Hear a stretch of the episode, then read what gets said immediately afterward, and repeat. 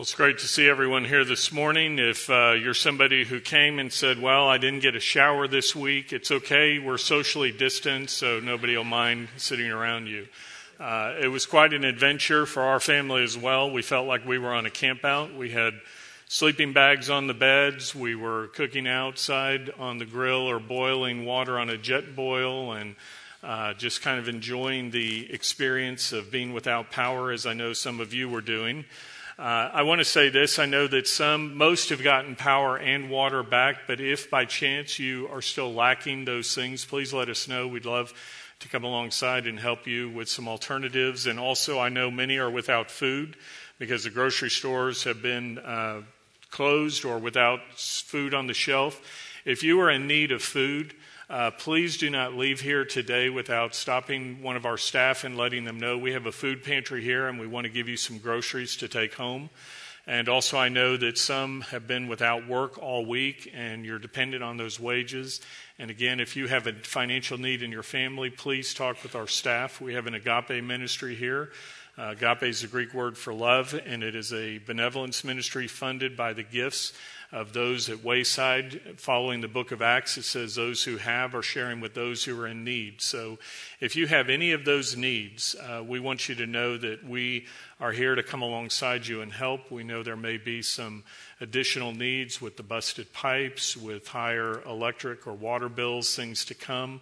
Uh, please do not hesitate to let our staff know your needs. We want to uh, come alongside and share with you in those times. So uh, know that we are here to help in those ways as well.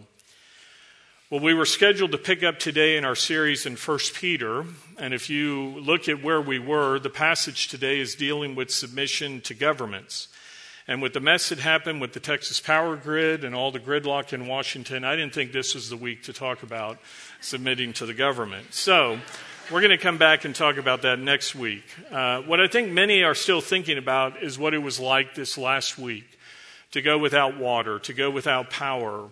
And when I finally got internet and power back, you know, we would go 13, 14 hours without at our house. I saw some of the social media posts and I could tell that it was robbing the joy and contentment from some people. So, what I want us to do today is look at Philippians chapter 4. Because in Philippians chapter 4, what Paul tells us is how we can have contentment no matter what the circumstances are that we face. So, to see what his secret is, I invite you to look with me now as we read in Philippians 4 10 through 13. Paul says, But I rejoiced in the Lord greatly that now at last you have revived your concern for me. Indeed, you were concerned before, but you lacked opportunity. Not that I speak from want, for I have learned to be content in whatever circumstances I am. I know how to get along with humble means, and I also know how to live in prosperity. In any and every circumstance, I have learned the secret of being filled and going hungry, both of having abundance and suffering need. I can do all things through him who strengthens me. Now, as Paul writes this, you'll notice he's rejoicing. And if you read through the entirety of the book of Philippians, you'll see he's rejoicing throughout the book. And since Paul just said he was thankful for the renewed support for him in verse 10, it would be easy to think that what Paul is doing here is being grateful and excited that his source of joy is coming from the financial support for him in his ministry. But I want you to notice that in verse 11, he says his joy is not tied to what he has. He says, Not that I speak from want, for I've learned to be content in whatever circumstances I am. You see, the, the picture of Paul here is not that he's sitting under some palm tree on a beach, fanning himself with his bank statement, saying whether it's the Bahamas or Bermuda, whether I'm suffering at Jack Tar Village or Club Med, no matter what resort I'm in, I've learned to be content. I want you to remember as Paul is writing this letter to the Philippians, he's in a Roman jail. He's not in Jamaica, he's in jail, chained to a, a Roman guard facing a death sentence for his faith. And as Paul is there, he says, I'm content. When you hear this word contentment, what, what picture comes to your mind? Do you think of a cat curled up in a sunspot, nice and toasty? Is your picture maybe of a little boy or a little girl on a hot summer day eating ice cream where it's melting on them faster than it's melting in their mouth? Or after the week we just had, is your picture of contentment having water in the heat to make a cup of coffee or hot chocolate? You know, there's a saying that ignorance is bliss. So maybe your picture of contentment is that of a cow standing in a lush green pasture, chewing its cud, oblivious to everything around it. Do you think that contentment is something that can only be experienced by those who are too young or too dumb to know any better? Now, some of us might think, well, contentment is for those who are better off, like the ultra rich, who have so much money and resources that no matter what happens, they have enough wealth to cover any contingency. If you're thinking that, uh, maybe you've heard of a man by the name of John D. Rockefeller. John D. Rockefeller was the first billionaire on record. He was a man who had uh, unlimited resources in his day. He was one of the richest men of his day. Well, he was the richest of his day and one of the richest who's ever lived. And one day he was sitting in his club across the table from another multimillionaire, and they were talking about uh, their empires. And, and Rockefeller said, You know, I'm just, I'm just not content with everything I have. And his friend, this other tycoon, says, John, what do you need? You have more money than anybody has ever had before. What, what, what do you need? And what, what would make you happy and content? And Rockefeller said, You know, if I had just $100 more than I have now, I would be content. So this other tycoon reaches in his pocket, pulls out his wallet, and he pulls out a $100 bill and then he slides it across the table to Rockefeller. And, and Rockefeller says, What's this for? And he says, John, it's worth it to me to give you a $100 to see what a truly contented man looks like. Rockefeller picks up the $100. He examines it, flips it over, finally folds it up, sticks it in his pocket. And he says, If I had just another $100, I'd be content. Friends, when is enough enough?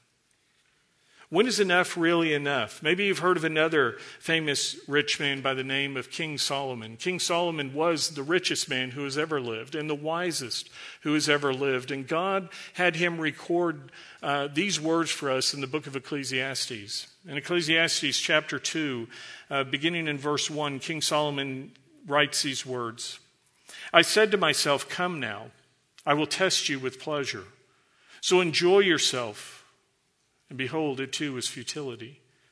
I said of laughter, it is madness, and of pleasure, what does it accomplish? I explored with my mind how to stimulate my body with wine while my mind was guiding me wisely, and how to take hold of folly until I could see what good in there it is for the sons of men to do under heaven the few years of their lives. I enlarged my works. I built houses for myself. I planted vineyards for myself. I made gardens and parks for myself. I planted in them all kinds of fruit trees. I made ponds of water for myself from which to irrigate a forest of growing trees. I bought male and female slaves, and I had homeborn slaves. Also, I possessed flocks and herds larger than all who preceded me in Jerusalem. Also, I collected for myself silver and gold and the treasure of kings and provinces. I provided for myself male and female singers, and for the pleasure of men, many concubines. Then I became great and increased more than all who preceded me in Jerusalem. My wisdom also stood by me. All that my eyes desired, I did not refuse them. I did not withhold from my heart any pleasure, for my heart was pleased because of all my labors, and this was my reward for all my labor. Thus I considered all my activities which my hands had done and the labor which I had exerted. And behold, all was vanity and striving after wind, and there was no profit under the sun. Not exactly the words you would expect to hear from a man who had it all, is it? You know, what God's word tells us is we can derive some happiness from the passing, passing pleasures of the world, but ultimately they cannot bring us fulfillment and they will pass away. King Solomon isn't the only one who has found this to be true. Look at the life of Christina Onassis. The Onassis family had a worldwide shipping empire. They were also a family with billions of dollars. And her biography is titled All the Pain That Money Can Buy. All the pain that money can buy. In it, she says, Happiness is not based on money or power, the proof of that is my family. Friends, if you need further proof of that, just look at all the rich and famous people you see in the news. all the failed marriages, the suicide attempts, the disasters, uh, uh, destructive behavior that's going on. You know, it's not just the rich and famous. Just think of our own lives. As you think and look at your own life, what are some of the things that you've chased after that you thought would bring you happiness, but then when you got them, you found that they really didn't bring fulfillment and happiness to you? Think about that toy or that tool you wanted, and when you finally got it, you immediately thought, well, now I need the accessory to go with it. The latest computer or car that you got, and how excited you were until the newer model came out. How many of us, when we were younger, wanted to be older? And then when we were older, we wanted to be younger. There's a man who wrote about that in a poem called Present Tense. His name is Jason Lehman. He says, It was spring, but it was summer that I wanted, the warm days and the great outdoors. It was summer, but it was fall that I wanted, the colorful leaves and the cool, dry air. It was fall, but it was winter that I wanted, the beautiful snow and the joy of the holiday season. It was winter, but it was spring that I wanted, the warmth and the blossoming of nature. I was a child, but it was adulthood that I wanted, the freedom and the respect. I was 20, but it was 30 that I wanted, to be mature and sophisticated. I was middle aged, but it was 20 that I wanted, the youth and the free spirit.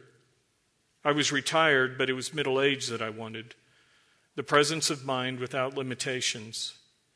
My life was over, but I never got what I wanted. Does that describe anyone here? Are we those who are always looking to the next thing, thinking that is what's going to bring fulfillment and contentment? How many times have you achieved a goal in your life only to find out that, well, now there's a new hill to climb? that what you accomplished really didn't bring you success or the happiness you thought it would. Think about the people you know who are always trying to claw their way up the ladder, fighting and, and crawling over people to get to the top of the heap. And one day, when they get to the top of the ladder, they're going to find it was leaning against the wrong wall. You know, if you're looking for real meaning and joy, friends, it's not found in what the world offered. King Solomon, who was the wisest and richest man, found that out. And he wrote these words for us in Ecclesiastes 2:25 that tells us that all we really need is God because he says for who can have enjoyment without God? For who can have enjoyment without God? Paul is telling us the same thing as he says in Philippians 4:11, I've learned to be content in whatever circumstances I'm in. You see, Paul found contentment not in the outside circumstances of life, but he found it in his relationship with the Lord of life, Jesus Christ. If you look at the word contentment, the root of the word is content. Contentment is content. The Greek word that's used here means contained or self sufficient. The pagan philosophers of Paul's day used it to refer to human self reliance and fortitude. But in the biblical writings, it's used to refer to a divinely bestowed sufficiency. You see, what Paul tells us is contentment comes from relying on God, not on ourselves. Notice that Paul doesn't say, I can do all things through Paul. He says, I can do all things through Christ. Paul's power, his peace came from God. And as we talk about the content of our life, this I, w- I want you to remember what happens when you become a believer in Jesus Christ. You invite the Lord Jesus Christ to come into your heart to live with you, is what the way we describe it. And the way the Bible describes it, it tells us when we become a believer, 1 Corinthians 3.16 says we are indwelt and sealed by the Holy Spirit. It says, Do you not know that your body is a temple of the Lord and the Spirit of God dwells within you? And as you think of the content of your life now being God, the Holy Spirit, part of the, tr- the Trinity, living within you and having Christ in your heart. 1 John uh, 4 4 tells us that he that is in you is greater than he that is in the world. The world tells us I can do all things through my beauty. I can do all things through my education. I can do all things through my portfolio, the power that I have, the position I have. Yet when we pursue those things, what we find is they ultimately fail us. They leave us empty, they leave us wanting more. The answer to contentment is not the externals or circumstances of life. Rather, it comes from having Christ in us. And what God tells us is stop trying to fill the void in your life with the stuff of the world. They're passing things, they're fading away, they will not bring contentment. When we rely on ourselves or the stuff we have, we will live on a roller coaster where we're happy when things are good, and when things are not the way we want, then we're sad. The word happy comes from the same root word as happening. Happening because the circumstances that happen to us uh, are what drive our happiness.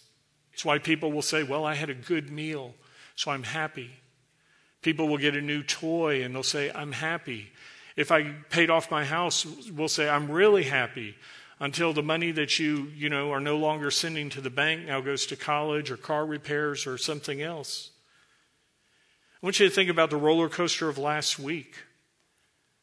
When you would see the lights flicker on. We had stretches of, of about 14 hours at a time with no power, and suddenly the, the lights would flicker on and we would all mobilize, run over, turn on the oven to try to add some heat, hit the one space heater we had, you know, trying to recharge everything all at once. And then three minutes later, er,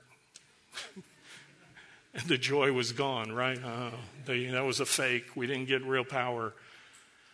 I mean, this is what happens when we go through life letting our circumstances control our joy.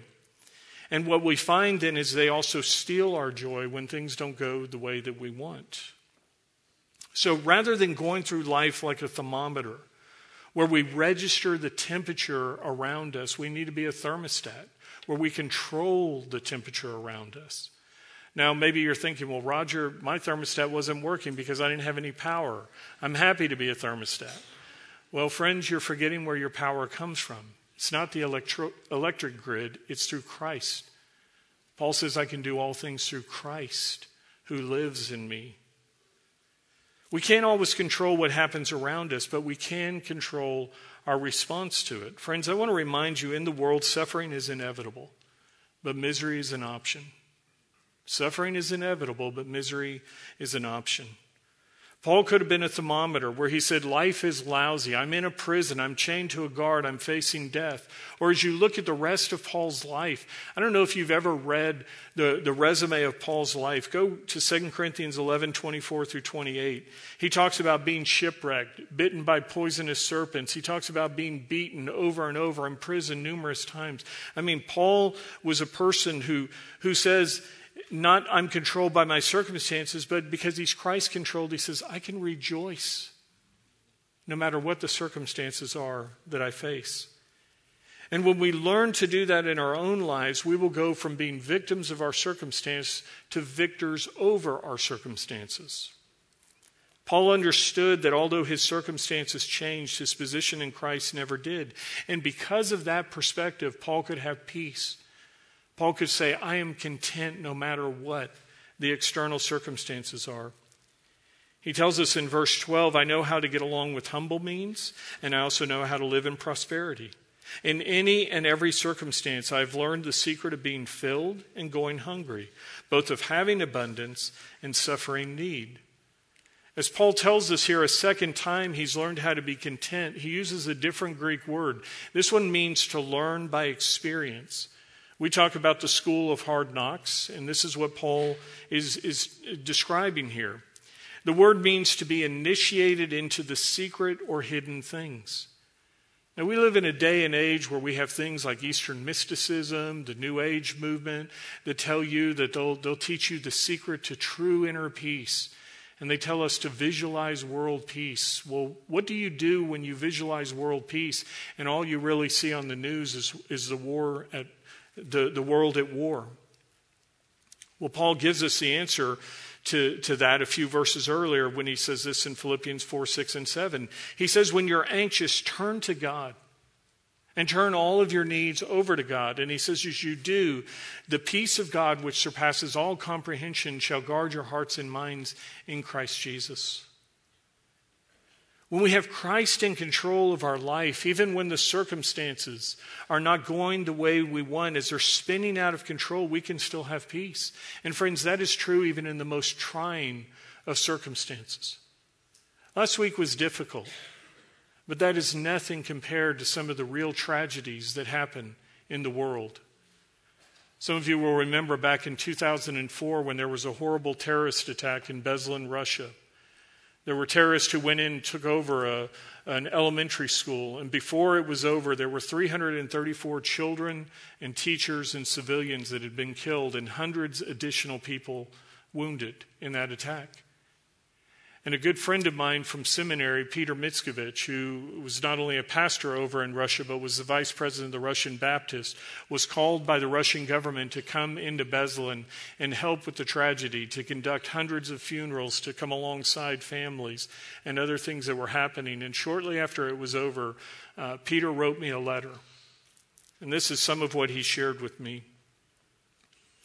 He said, Yesterday I visited with two families of Christians who lost their children.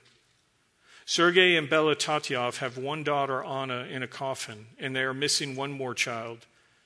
Their third child, their son Asmaz, is in the hospital in critical condition. This man's brother and his wife, uh, also the Tatyovs, have one daughter, Luba, in a coffin, and their other three children are missing in the rubble. When the mothers prayed, I was surprised to hear them say to the Lord, You are teaching us to be thankful for everything. Peter says, How is it possible to say this when you had seven children and right now in your hands only one? He answers Christians have a unique perspective on death, one that no one else in the world can have due to the resurrection of our founder, Jesus Christ, who said, Because I live, you shall also live. Peter went on to quote the Puritan Thomas Watson, who said, What a wicked man fears, a, a godly man hopes for. The Christian's best things are to come. The world is but a great inn where we are to stay a night or two and then be gone. Therefore, what madness it is to set our heart upon our inn as to forget that our home is in heaven. Friends, those of us who are Christians know that this world is not our home. Our citizenship is in heaven. We are passing through.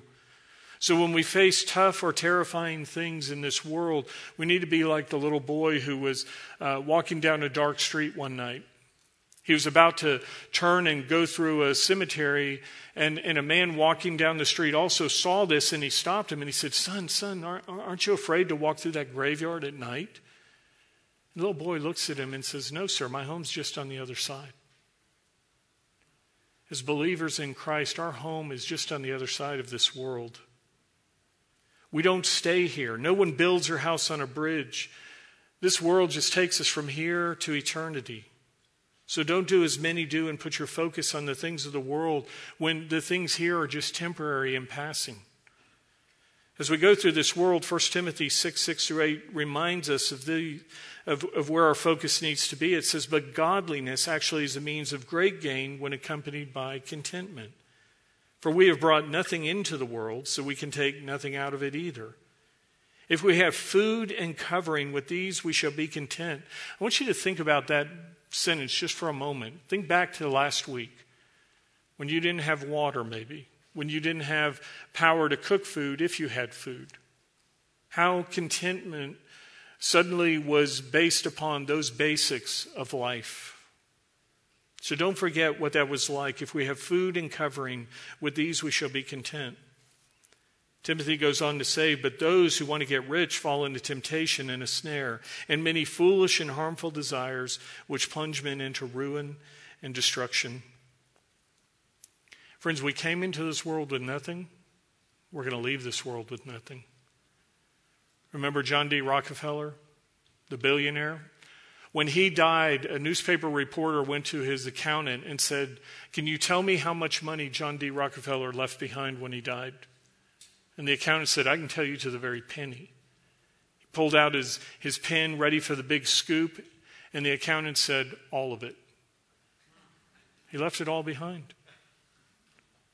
Friends, when we leave this world, we leave everything behind. The titles to any property you might own, any title you might have had, doctor, CEO, uh, salesman of the year, whatever titles or, or accolades you've gathered, they all pass away. The only title that remains is Christian. When we die, the only thing that will matter is did we know Jesus Christ is our personal Savior or not? That is the only question that needs to be answered. Jesus offers us not only eternal life, but help as we go through this life. In John 10:10, 10, 10, Jesus Christ said, I came that you might have life and have it abundantly. It's not that God says, well, this hundred or so years you might have on earth is just misery and a blip and just don't worry about it. He says, I want you to enjoy life. I want you to enjoy all the labor. Solomon said, My reward in life is, is what God has given to me. Read Ecclesiastes 4 4. I have it engraved inside my wedding ring because it says, This is your reward in life to spend the rest of the fleeting days that you have with the woman whom you love. God says, I have gifts and good things for you in this world. But He says, This world is not your home, you're just passing through. Jim Elliot, the famous missionary who was martyred with several other missionaries, said, He is no fool who gives what he cannot keep to gain what he cannot lose. He is no fool who gives what he cannot keep, his life, her life, to gain what you cannot lose, believer in Christ eternal life in heaven? Are you foolishly chasing the things in this world that you cannot keep and that don't even really bring you lasting contentment? If you want to see what the passing worth of things are, stop at the next garage sale you see and walk around and look at the stuff. Or if you don't go to garage sales, go to eBay Look, look at stuff that people spend hundreds, sometimes thousands of dollars for, and now they've got a dollar twenty-five on it, and, and they'll, they'll bargain down to a dime or pennies on it, just hoping you'll take it away. That's the passing value of the stuff of the world. In 1 Timothy 6 6, we're told not to pursue prosperity, but instead godliness. Contentment comes not from seeking things, but seeking God. Jesus told us in Matthew 6 33, but seek first his kingdom and his righteousness, and all these things will be added to you. I want to remind you, friends, that money will buy you a bed, but not sleep. Money can buy you books, but not intelligence. Money can buy you food, but not an appetite. It can give you a house, but not a home. Money can buy medicine, but not health. It can give you amusement, but not happiness. Money can buy you a ticket to anywhere in the world except to heaven. Jesus Christ said, I am the way, the truth, and the life. No one comes to the Father but through me. That is what life is about knowing God and making Him known. As Christians, we don't have to look at our checkbooks to see how wealthy we are. We only have to look at the cross because the cross tells us what God thought you were worth. He said, You were worth so much, I'm willing to give my only begotten Son to die in your place to be the payment for your sins and mine. And he says, This is a gift of grace I offer to you. And if you will receive that great gift of grace, you will be adopted into my family. You will be made a son or a daughter. As we look at the cross, it reminds us that God pursued us. Romans 5 8 says, But God demonstrated his own love toward us in this while we were yet sinners, Christ died for us. While we were at our worst, sinners, far from him in rebellion, Jesus came and he died for us.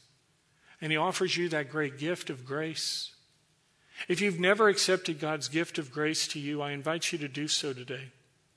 Romans 10:9 says, "If you confess with your mouth Jesus is Lord and believe in your heart that God raised him from the dead, then you will be saved." It is a gift of grace accepted by faith. Now, for those of us who have already accepted God's gift of grace, maybe you've lost your focus. You've taken your eyes off Him. And today, what God is reminding you of is the need to turn back to Him, to focus on what is really important in this world. As you look at your life today, ask if you're living in such a way that you're walking closely with Christ. Ask as well, are you living in a way that your life reflects the light of the Lord in the darkness of the world around us? People need to see joy. You know, this past week when so many were going without, I know many were stepping up and showing the love of God to others. And it, as this week continues, there are going to be people who are dealing with burst pipes. Maybe you have a neighbor that you don't even really know their name, go over and meet them and say, Hey, I see water pouring out of your garage or your house, or I see you're hauling drywall out to the curb. Can I give you a hand? Is there something I can help you with? You don't have to be a plumber. Uh, maybe you can't fix the pipes, but you can, you can help haul away debris. Maybe it's that they're still dealing with a loss of power or, or, don't have food. As you're cooking a meal, offer, offer them a seat at the table. You know, one of the things I was doing was barbecuing out on the back uh, porch because we were without power. And I knew there was a widow who lived two doors up from me. And, that, you know, whatever I was cooking, I would just carry it up the hill to Betty and just say, hey, I want you to have a hot meal. There are many ways you can serve people where you put feet to your faith and, and let them see the light of the Lord. There were two big apartment fires here in our city. Um, if you're thinking about dropping off clothes or household items, please don't do that. Uh, I know you want to help that way, but all that does is add to the chaos. Uh, they're actually begging for people to come and haul away stuff that others have already dropped off. The best thing to do is give gift cards, uh, donate through the Salvation Army, through the Red Cross that are giving vouchers to families. Uh, again, if you know of a family that is in need, if, if anybody in our church or those worshiping online were personally affected, please contact us here at Wayside. We would love to come alongside you and help with specific needs that you might have. There are practical ways we can put feet to our faith and demonstrate God's love. And as we do so, Philippians 4 8 says that it will be a fragrant aroma to God. As we demonstrate His love that we've received, it's a way to, to shine a light into the darkness in the world around us. There was a, a woman named Ella Wheeler Wilcox, and she wrote a poem that said, One ship drives east and another drives west with the selfsame winds that blow. Tis the set of the sails and not the gales which tells us the way to go. Paul had set his sails for joy. Paul knew that God was at the rudder, God was in control. And so, no matter what the circumstances were around him, he was able to say, I have contentment, I have joy. And, friends, when the winds of life blow, when the storm winds howl in your life, if you're the captain of your destiny, if you're the one who has the wheel of the ship, you're going to end up on the rocks. Instead, what Paul reminds us of today is to turn the ship over to God, give our life to God, and He will give us both uh, the power we need and the peace and purpose as we go through this life. So, as we end our time today, I want you to think about who's in control of your life. If you've never invited Jesus Christ into your heart, asking Him to be your Lord and Savior, do so today. Give God control of your life. Admit to Him you're a sinner, a person who has failed uh, in your life to live a perfect life. Nobody has. The Bible tells us in Romans 3:23, "For all have sinned and fallen short of the glory of God." And because we're all sinners, Romans 6:23 says the wages of sin is death, but the free gift of God is eternal life through Christ Jesus our Lord. So he invites you to accept his gift of grace, to begin walking with him, to have that gift of eternal life, and not just looking ahead to eternity, but purpose and peace in your life today. For the rest of us who know him, may we walk with him, and may we shine his light in the darkness around us. Will you join me, please, as we go to the Lord in prayer? Lord God, we thank you for your word, your word that reminds us of the safe harbor that we have in the storm with you. We thank you, God, that in the midst of a trying week like we've had last week, where many have been without things that we take for granted, like water and power and food when we go to the store. Father, even for what's happened before that with COVID, where uh, even breath in our bodies has become a struggle and a fight for some as we deal with this disease. It's reminders to us, God, that we need you. We need you every day. We thank you for all that you give to us, God, all the blessings of, of daily life that maybe we've taken for granted, and we're sorry for that. And we pray that having been reminded this week of, of the many ways that you sustain us, and the truth of your word that says if we have food and shelter with these things, we should be content. May we refocus this week. And God, we thank you for the, the greatest gift you've ever given to us that of your Son, Jesus Christ, who purchased and paid the penalty of death for our sins.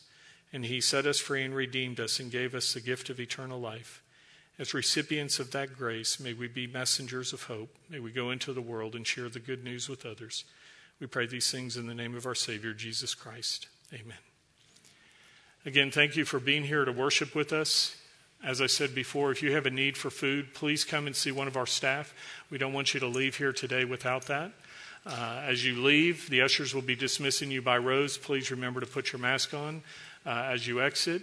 It was great to see and worship with you. Go outside and enjoy the almost 70 degrees of uh, weather that we have. God bless you. Go in peace to love and serve the Lord.